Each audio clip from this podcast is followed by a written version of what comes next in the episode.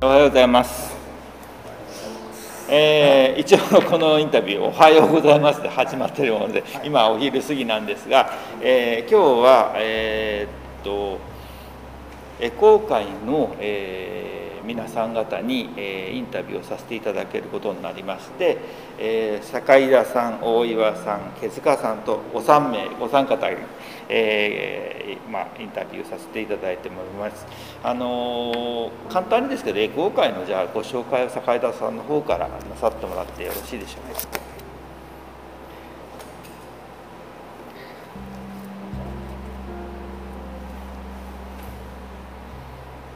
エコー会はですね、まああのえー人間禅の、えー内田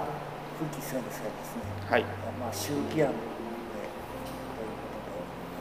とで後に老子になられた方が起こされた会でして。で私は 発足当初知りませんが、えー2002年ですね、はい。えー昭和53年か4年が発足ですからまああの20年経ったくらいに入会、えーしたんですが、まあ、その頃はですね会員数が20名以上。はい。で、えーそのうちの4分の3は女性うん。の会でですね。もともと発足がですねはい。あの千葉市教育委員会の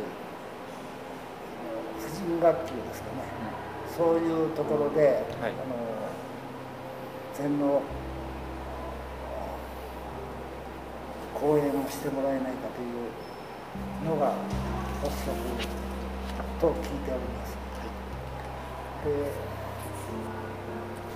現在はですね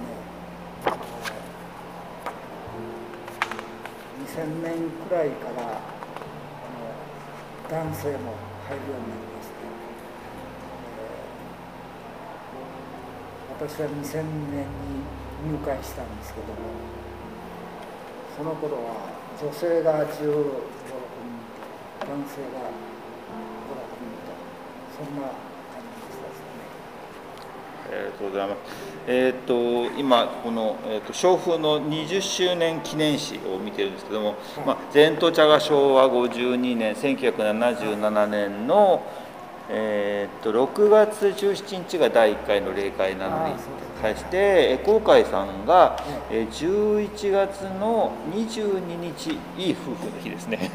さすがにあの女性の会らしくじあの11月ということで5ヶ月しか違わない、まあ、全く同じ昭和52年にあの設立されてうちの全東茶の集いの方も、えー、と内田知京先生が一応会長ではあられたけども、えー、と実質的には内田福先生がいろいろ世話人をやってくれて、えー会の盛り上げっていうか立ち上げが一番大変な時はその内田先生夫妻が作られたって聞いてるんでもう全く双子の、あのー市民サークルだと思いますし多分この千葉市中央コミュニティとしてもほとんど最古の生き残ってる最古のコミュニティあのサークルだと思うんですけどね、あのー今は毎週火曜日に活動されてる。そうですね。あれですよね。時間帯が。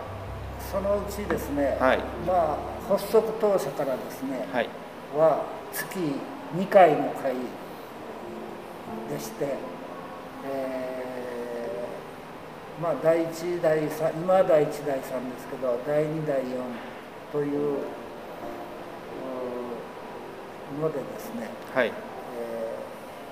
午前中ですねはい。やっておりました。で内田先生のいらっしゃる頃はですね、えー最初に一中と座りましてはい。でその後まあ先生のあの講習というよりも、なんか新聞のですね、で見つけたあのコラム欄だとかですね雑誌のから見つけたあのものであったりですね。その時々の話題になってて我々の役に立つようなお話をされまして、でその後まああのお茶とお菓子で座談をすると、そういうような。時間としては2時間ぐらいですか？えーと、時間はねいやもっと長かったですよね。2時間だとその内容だとね少し。座るのも45分座ってましたからね。そうですよね。あのここの時間があの4時間ですよね、うん、やっぱ2コマですね。2コマですから、はい、まあ、うん、いっぱいいっぱいじゃないにしても、うん、あの結構座面した後そのお経を読んででその後先生のお話があってでその後みんなの座談というんですかね、そういうやり方をしてました、やっぱうちなんかでもあのお茶がある時はお茶当番の人が大体あの仕込みっていうんですかね 準備にかかってで結局そのお茶会自体が始まる前に少し時間を取らなきゃいけないからその1時間前ぐらいに予備時間があって賞味3時間っていう感じの、えー、お茶やっぱりやってると結構時間長くなりますね。えーまあ、そういう形で多分もう、えーと、今年で多分44年満44年。あと数ヶ月経つとうちはもう6月過ぎてるんで45年になったんですけどもうすぐ45年を迎えられる航海さんなんですけども今内坂井田さんが会長さん。そうです。あそうです。あとは会長さんもいらっしゃるんですか？いやなしです。あ人数少ないもんあそうなんですか、うんあの役員というのはね、うん、あの直日とか、うん。はいはい、生字とかね、はい、そういうのは決めてますけど、はい、あの代表者が私でああとは何も、あ会計が大岩です、ね、大岩さんが。大岩さんは何年ですか？えっ、とね、私もはっきり覚えてない探せばわかるんですけどね、うん、すいませんねいきなり、いきなりのインタビューですからね。そんな機会もなかなかないやということで。私の場合はあのレコー会っていうのはもともとは知ら知らなくて、はい、実はあえーとね、朝日新聞にね、このぐらいの記事が、うん、で会員募集で今でもそれは残ってるんですよ、えー、でそれを見て、うん、あどんなとこかなと思って顔出したのが最初。座禅体験会みたいな体験会まあ、今もやってるそのね3月にやってらっしゃるやつのことですそうですね。そのね、うん、内田先生のいらっしゃった頃はね、うん、6月にね、えー、と2回、うん、2回続けて、はい、あの講習会という体験会をね 2, 2週確か2週続けてあそうなんですあのやってたと思います、でも大江さんの頃はもう内田先生がお亡くなりご健在で。あじゃあじゃあその時にももうやっぱり6月に2回行かないかのコースで受けて、あれで朝日新聞今は出てないと思うんですけど本当にこんな記事今なかなか載せてくれないそうです。登坂会長それを見てあこんなのがあるかと思って、うんまあ、座禅ものすごい興味があったわけじゃないんですけども、うん、やっぱりそういうのも体験してみたいなと思って、うん、で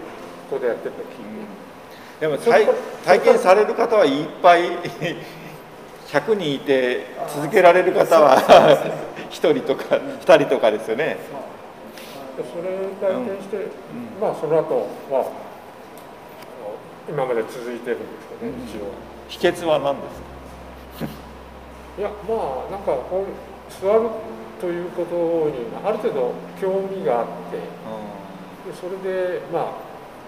言い方悪いですけどなんとなく続いてきたという感じですね。